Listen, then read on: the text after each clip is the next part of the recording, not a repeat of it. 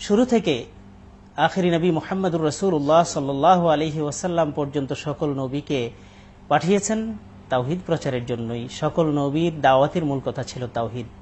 এত গুরুত্বপূর্ণ বিষয়টি আমাদের কাছে, অনেকের কাছে অজানা থেকে যাচ্ছে, এর গুরুত্বের কারণগুলো, এর পরিচয়। তাই আজকে আমরা এই বিষয়টি নিয়ে আলোচনা করতে চাই। প্রথমেই আমরা জানতে চাইব প্রফেসর ডক্টর আবদুল্লাহ জাহাঙ্গীর স্যারের কাছে তাওহিদের পরিচয় সম্পর্কে আমাদের শ্রোতা দর্শকদের উদ্দেশ্যে যদি আপনি কিছু বলতেন। আলহামদুলিল্লাহ ওয়াসলাত ওয়ালা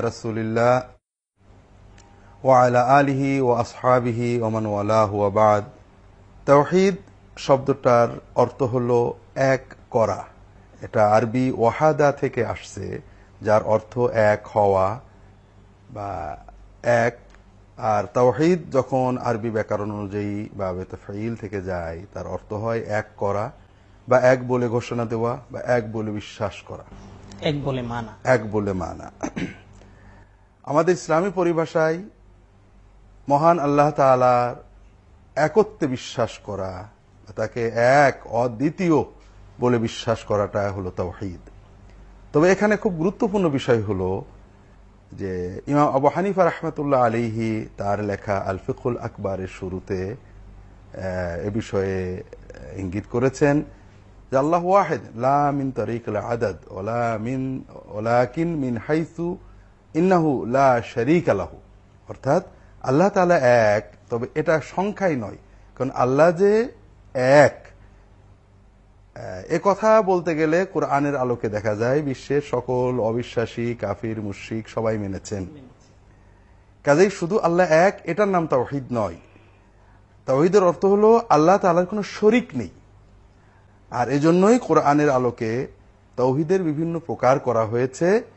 এই সব প্রকারের তাওহিদগুলো বুঝলেই আল্লাহর একত্বকে পরিপূর্ণভাবে বোঝা শুধুমাত্র আল্লাহ এক এই কথা বোঝার দ্বারাই তাওহিদের পরিপূর্ণ জ্ঞান হবে না। কোরআন এবং সন্ন্যায় তাওহিদের যে বিভিন্ন আঙ্গিকে বর্ণনা দেওয়া হয়েছে তাওহিদের সকল প্রকার না জানা পর্যন্ত পরিপূর্ণভাবে তাওহিদ বুঝতে পারবে না একজন মানুষ। ধন্যবাদ। তাহলে আমরা আপনার কাছ থেকে এই পর্যায়ে জানতে চাচ্ছি যে তাওহিদের পরিচয় কোরআন এবং সন্ন্যার মধ্যে যা দেওয়া হয়েছে প্রকারে বিন্যাস করে করে সেই প্রকারগুলো যদি আমাদের বলতেন। আলহামদুলিল্লাহ। কোরআন কারিমে মূলত তৌহিদের গুনে গুনে প্রকার করা হয়নি। তবে কোরআনের বর্ণনা থেকে আমরা দুটো জিনিস খুব ক্লিয়ার দেখতে পাই, যেটা ইমাম আবু হানিফা রহমতুল্লাহ আলের কথায় আমরা পেলাম। যে সর্বদা বলা হয়েছে যে আল্লাহর একত্রে বিশ্বাস করতে হবে। পাশাপাশি দেখা যাচ্ছে আল্লাহকে এক বলে আরবের কাফেররা এবং পূর্ববর্তী নবীদের উম্মতেরা যারা অবিশ্বাস করেছিল, তারা মানত। এই যে মানা এবং না মানার আলোকে কোরআন বিশেষজ্ঞগণ, আমাদের ইমাম তহাবি ইমাম আবুল হানাফি বা অন্যান্য শাহুল্লাহ মহাদ্দেলবী সহ বিশ্বের সকল মুসলিম পণ্ডিত প্রায় কোরআনের বন্যা আলোকে তৌহিদকে মূলত দুভাগে ভাগ করেছেন। একটা হলো তৌহিদুর রবুবিয়ত আল্লাহ তালাকে রব বা প্রতিপালক হিসেবে এক বলে বিশ্বাস করা এটাকে অনেক সময় তৌহিদুল মারেফা বা জ্ঞান পর্যায়ের তৌহিদ বলা হয়। এটার অর্থ হল যে এই বিশ্ব পরিচালনার ক্ষমতা দায়িত্ব অধিকার একমাত্র আল্লাহ তালার এই বিশ্বের স্রষ্টাই তিনি প্রতিপালক তিনি লালনকর্তা পালনকর্তা একমাত্র তিনি। জি এবং এই পর্যায়ের তাওহিদটা সবাই প্রায় মানত। কোরআনের আলোকে দেখা যায় যে এই পর্যায়ের তৌহিদ প্রায় সবাই মানত। একটি দলিল যদি বলতেন কোরআন থেকে। জি। হ্যাঁ কোরআন কারিমে বিভিন্ন স্থানে এটা রয়েছে। যেমন আল্লাহ তালা কোরআন কারিমে প্রশ্ন করেছেন অথবা আমাদের রসুল পাক সাল্লাহামকে নির্দেশ দিয়েছেন ওলা ইনসা আল তাহমান খালাকাসমাওয়াত ওয়াল হে রাসুল আপনি যদি আরবের এই কাফিরদেরকে প্রশ্ন করেন যে আসমান জমিন কে সৃষ্টি করেছেন তাহলে তারা সকলেই বলবে যে একমাত্র আল্লাহ স্রষ্টা। এভাবে কোরআনে বিভিন্ন বর্ণনা থেকে আমরা নিশ্চিত জানি যে আরবের কাফেররা নিশ্চিত বিশ্বাস করত যে লা খালেকা ইল্লাল্লাহ আল্লাহ ছাড়া কোনো স্রষ্টা নেই। অনুরূপভাবে আরও অনেক আয়াত রয়েছে। হ্যাঁ আল্লাহ তালা অন্য আয়াতে বলছেন কুলমার রব্বুসামাওয়াত ইসাবে রব্বুল আরশুল আযীম। আপনি বলুন সাত আসমান এবং আরশা আজিমের রবকে এর উত্তরে আরবরা বলতো যে একমাত্র আল্লাহ, অর্থাৎ লা রব্বা ইল্লাল্লাহ। আল্লাহ আবারও বলছেন আলাইহি। সকল কিছুর সকল ক্ষমতা, নিয়ন্ত্রণ, অধিকার, সার্বভৌমত্ব একমাত্র কার হাতে? যিনি সর্বশক্তিমান, যিনি দিলে কেউ ঠেকাতে পারে না, আশ্রয় দিলে কেউ সে আশ্রয় ব্যাহত করতে পারে না। তিনি কে? এর উত্তরে কোরআনই বলতেছে ইল্লাহ তারা সবাই এক ব্যাখ্যে স্বীকার করত যে এই সার্বভৌমত্ব ক্ষমতা সর্বশক্তিমান সর্বশক্তির অধিকারী একমাত্র আল্লাহ এইটুকু মানার পরেও তাদেরকে কাফেরি বলা হচ্ছে এবং আহ, তারা মুশরিক হ্যাঁ থেকে যাচ্ছে এরপর আল্লাহ কোরআন অন্য জায়গায় বলেছেন قل من يرزقكم من السماء والأرض أم من يملك السمع والأبصار ومن يخرج الحي من الميت ويخرج الميت من الحي ومن يدبر الأمر فسيقولون الله হে রাসূল আপনি তাদেরকে বলুন তোমাদেরকে আসমান জমিন থেকে রিজিক দেয় কে চোখ কান নাকের মালিককে জীবন থেকে মৃতকে বের করেন মৃত থেকে জীবনকে বের করেন কে এই বিশ্ব পরিচালনা করেন কে তারা সকলেই বলবে আল্লাহ। তার মানে তারা বিশ্বাস করত লা খালেকা ইল্লাল্লাহ লা মালিকা ইল্লাল্লাহ লা রব্বা ইল্লাল্লাহ লা রাজিকা ইল্লাল্লাহ লা মুদাব্বিরা ইল্লাল্লাহ আল্লাহ ছাড়া কোনো রিজিক দাতা নেই ইত্যাদি ইত্যাদি সব বিশ্বাস সবকিছুই তারা এভাবে আল্লাহ এই গুণগুলো মানত। তারপরেও আল্লাহ তালার কোরআন বলছে যে তারা কাফের। হ্যাঁ কিন্তু তাদেরকে যখনই বলা হতো লা ইলাহা ইল্লাল্লাহ তখন তারা মানতো না। দ্যাট মিনস তাওহিদুল উলুহিয়ার ক্ষেত্রে এসে তারা আল্লাহ তালাকে। বলে মানতে অস্বীকার করত। এই তাওহিদুল উলুহিয়াটা দ্বিতীয় প্রকার। এটা এই সম্পর্কে যদি আমাদের শ্রোতাদের হ্যাঁ তাওহিদের দ্বিতীয় প্রকার হলো তাওহিদুল উলুহিয়া বা তাওহিদুল ইবাদা। এবাদতের একত্ব। অর্থাৎ ব্যক্তি বিশ্বাস করবেন যে আমার এবাদত একমাত্র আল্লাহরই পাওনা। এক্ষেত্রে বড় প্রশ্নের এবাদতটা কি? উলুহিয়াত, ইলাহাত ও এবাদত একই অর্থ। এবাদত বা ইলাহাতের অর্থ হলো, যেটা আরবিতে বলা হয়, গায়াতুত তাদাল্লুল এবাদত শব্দ আরবি আবদ থেকে এসেছে। আবদ অর্থ দাস। এটার দুটো রুট রয়েছে। একটা হলো অবদিয়াত, এর অর্থ দাসত্ব স্লেভারি আরেকটা হলো ইবাদত, এর অর্থ বন্দনা অথবা চূড়ান্ত ভক্তি বা ওয়ার্শিপ যেটা আমরা বাংলায় বলি ইবাদত বলি জি। এটার অর্থ আরবিতে বলা হয় গায়াতুত তাদাল্লুল চূড়ান্ত ভক্তি। চূড়ান্ত ভক্তি একদম বিনয়ের বিনয়ের সর্বোচ্চ চূড়ান্ত পর্যায় যেটা জি। তে বান্দার বিশ্বাস করতে হবে যে আমার এবাদত যেটা আছে কোরআন কারিমে এবাদতের বিভিন্ন প্রকার বলা হয়েছে। যেমন সালাত সিয়াম জাকাত মানত ভরসা ভয় নির্ভরতা আশা কোরবানি জবাই এই সকল এবাদত আনুগত্য এগুলো কেবলমাত্র একমাত্র আল্লাহর জন্য হতে হবে। এই বিশ্বাসের নাম হলো তৌহিদুল এবাদত বা তৌহিদুল উলুহিয়াত অর্থাৎ এবাদতের একত্ব। এটা আরবের কাফেররা মানতে অস্বীকার করত। এটা আরবের কাফররা যেমন মানতে অস্বীকার কর- করত, আমরা কোরআন থেকে হাদিস থেকে জানতে পারলাম। সমসাময়িক কালের কাফেররাও আমরা দেখতে পাচ্ছি যে তারা এখানে আপত্তি করছে, মানছে না। এমনকি আমাদের সমসাময়িক কালের মুসলিমদের মাঝেও এই ক্ষেত্রে কিছু সমস্যা আছে বলে আমাদের মনে হচ্ছে।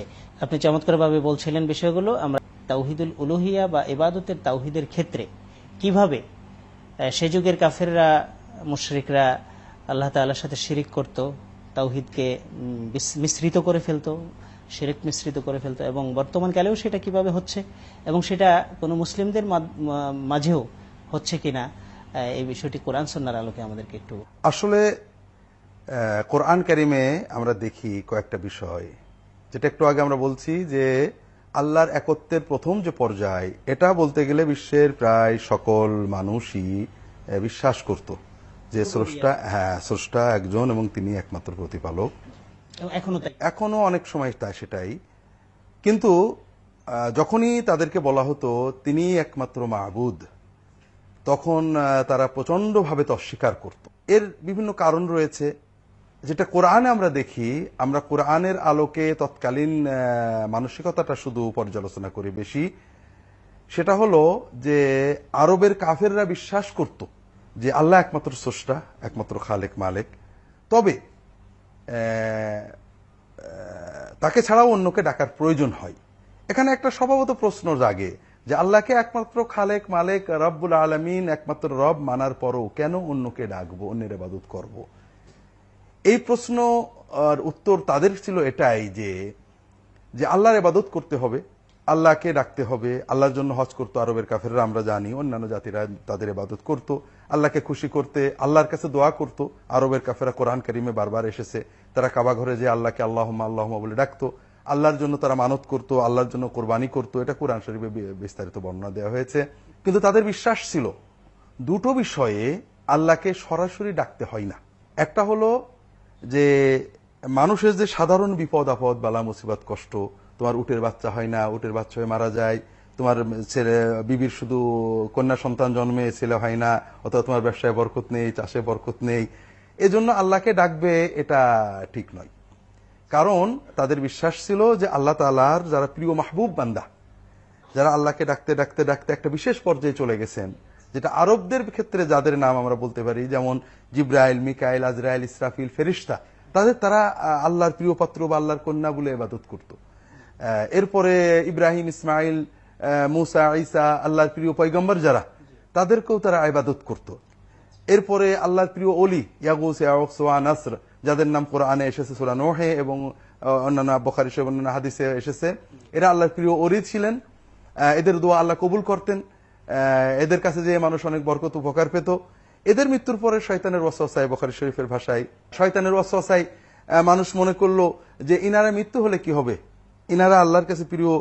ইনাদের মধ্যস্থতায় আমরা ওনাদের কবর বানিয়ে নিল, সেখানে যে মানত ইত্যাদি ঢেলে দিয়ে তাদের কাছে প্রার্থনা শুরু করে দিল, অথবা তাদের মূর্তিও বানিয়ে নিল, অথবা তাদের যে স্মৃতি বিজড়িত জিনিসগুলো সেখানে বসে তাদের ডাকা শুরু করে দিল। এইভাবে তাদের উপ- উপাসনা পূজা শুরু হয়ে গেল। বানোয়াট কিছু কাল্পনিক দেবতা তাদের ছিল। তা বলতো যে আল্লাহর প্রিয় অথবা আল্লাহর সন্তান, যেমন লাত, মানাত, ওজ্জা, হবল। তারা বিশ্বাস করত যে এই ধরনের ইব্রাহিম ইসমাইল জিব্রাইল মিকাইল আজরাইল আগুস সোয়ানাস লাত মানাত হবল। এরা আল্লাহর ডাকতে ডাকতে আল্লাহর একটা মানে ক্ষমতা কিছু তাদেরকে দিয়ে রেখেছেন।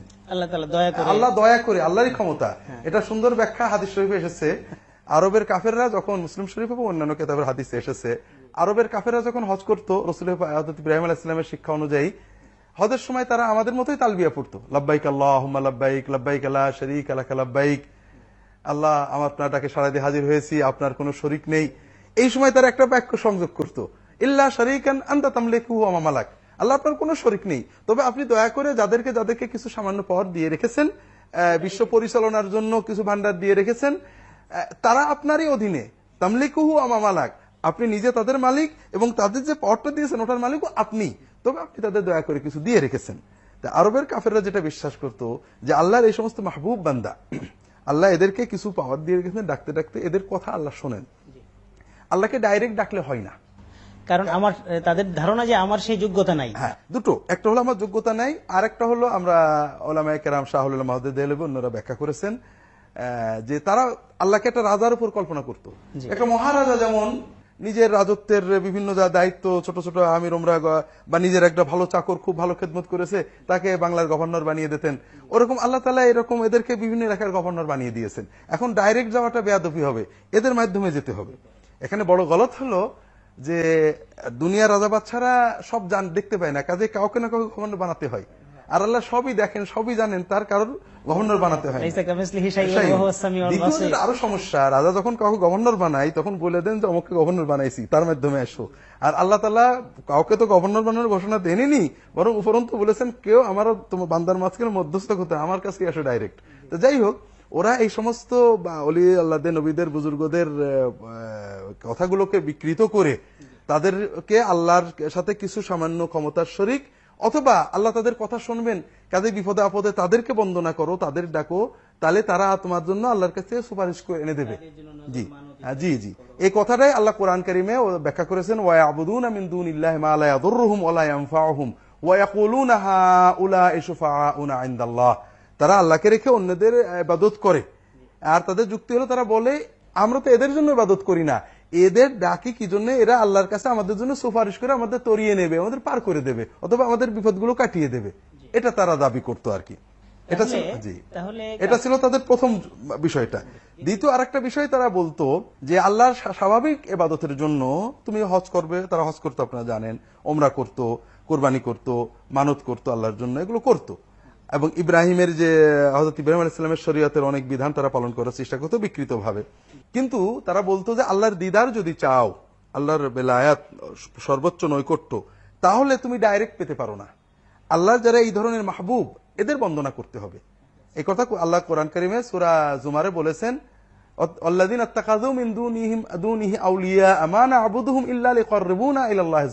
তারা আল্লাহকে রেখে যাদের আউলিয়া অর্থাৎ বন্ধু অভিভাবক গ্রহণ করেছে তাদের বিষয়ে তাদের বিশ্বাস হলো আমরা তো এদের জন্য এদের ইবাদত করি না এদের ডাকি না। এদের ডাকি যেন এরা আমাদেরকে আল্লাহর নৈকট্যে পৌঁছে দেন। এর ব্যাখ্যায় তফসিরে তাবারি অন্যান্য তফসিরের কেতাব এসেছে যে ইহুদিরা উজাইরকে ডাকতো। তারা বলতো যে উজাইর ডাকি তো উজাইরের জন্য না। উজাইর আল্লাহর পুত্রত্বের পর্যায়ে চলে গেছেন অর্থাৎ নৈকট্যের পর্যায়ে তাকে ডাকলে আল্লাহর কাছে পৌঁছে দেবেন। ইহুদিরা ওরকম বলতো কারবের কাফেররা ওরকম খ্রিস্টানরা ওরকম বলতো তো এইভাবে তাদের দ্বিতীয় যুক্তি ছিল যে আল্লাহর নৈকট্য পাওয়ার জন্য দিদার পাওয়ার জন্য এই সমস্ত আল্লাহর মাহবুব বান্দাদের আরাধনা উপাসনা করতে হবে।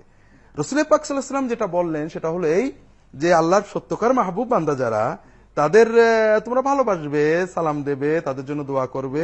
কিন্তু এবাদতটা তোমার মনের অর্ঘ তোমার মনের নির্ভরতা তোমার তাওয়াক্কুল তোমার সাজদা তোমার নামাজ তোমার মানত অর্থাৎ তোমার হৃদয়ের চূড়ান্ত যে সমর্পণ এবং ভক্তি এটা কেবলমাত্র আল্লাহর জন্য হবে। তুমি আল্লাহ ছাড়া কাউকে ডেকো না। এই কথাটাই তখন যিনি বললেন যে লা ইলাহ ইল্লাল্লাহ তোমার তোমরা শুধু লা আল্লাহ ছাড়া কোনো মাবুদ নেই কেউ ডাকার মতো নেই। এইটে বলাতে তারা সেটা মানতে অস্বীকার এবং নবী করিম সাল্লামের উপর তারা খেপে গেলেন। এবং তাকে নবী মানতে তারা আপত্তি শুরু করে নবী মানতে আপত্তি না তাকে কথা বলতেই দেবে না। তাদের ই ছিল যে আমাদের এই প্রিয় মাহবুদদেরকে তিনি এহানত করছেন। আল্লাহর জি এবং শেষ পর্যন্ত নবী করিম সাল্লামের কাছে এই প্রস্তাবও তারা রেখেছেন যে আপনি অন্তত পক্ষে তাদের বিরুদ্ধে কিছু বলবেন না। অন্তত পক্ষে। হ্যাঁ, এখানে লক্ষণীয় যে রসুলের পাকসাম মূলত যারা তাদের মাবুদদের ভিতরে যারা সত্যকারের আল্লাহর প্রিয় ইব্রাহিম ইসমাইল মুসা ঈসা সোয়ানাস তাদের বিরুদ্ধে তিনি কিছু বল তাদের তো সম্মান করতেন। যারা কল্পিত মাবুদ লাত মানে তাদের বিরুদ্ধেও কখনো তিনি তাদের এবাদতের বিরুদ্ধে বলতেন তাদের বিরুদ্ধে নয়।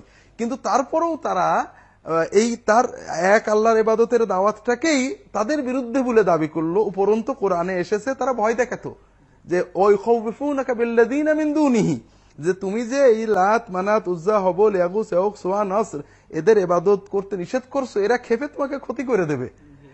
তখন আল্লাহ তারা বললেন যে, তুমি তাদেরকে প্রশ্ন করো কুল আফারাইতুম মা তাদউনা মিন দুনিল্লাহ ইন আরাদানি আল্লাহ বেখায়রিন বেদুরিন বিদুররিন কাশেফাত দুর্রি তোমরা আল্লাহকে ছেড়ে যাদেরকে ডাকছো, আল্লাহ যদি আমার বিপদ দেন ওনারা কি বিপদ কাটাতে পারবে? তারা কিন্তু মেনে নিল, তা পারবে না, আল্লাহ দিলে পারবে না। তারপরেও তো এরকম আল্লাহ যদি আমাকে কল্যাণ দেন ওনাকে কল্যাণ ঠেকাতে পারবে, তারা মেনে নিতে পারবে না। তো তাদের দাবি একটাই ছিল যে, না তা- তাদের কথা আল্লাহ ফেলতে পারবে না। যাই হোক এই তাদের এই ধারণাগুলো এই ধারণাগুলো ভ্রান্ত ধারণা ছিল। তাওহিদের ক্ষেত্রে এটা একটা সাংঘাতিক ধরনের ভ্রান্ত ধারণা। এই ভ্রান্ত ধারণা থেকে মুক্ত না হওয়া পর্যন্ত একজন মানুষ পরিপূর্ণভাবে তাওহিদবাদী হতে পারবে না। আপনার কাছ থেকে আমরা চমৎকারভাবে এই বিষয়গুলো শুনলাম। আরও বিস্তারিত শোনা প্রয়োজন ছিল। আমরা পরবর্তী অনুষ্ঠানটিতে এই বিষয়টি নিয়ে আমরা আরও আলোচনা করব।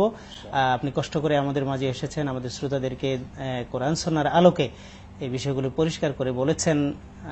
আল্লাহ তালা আপনাকে যা যায় খায়ের দান করুন।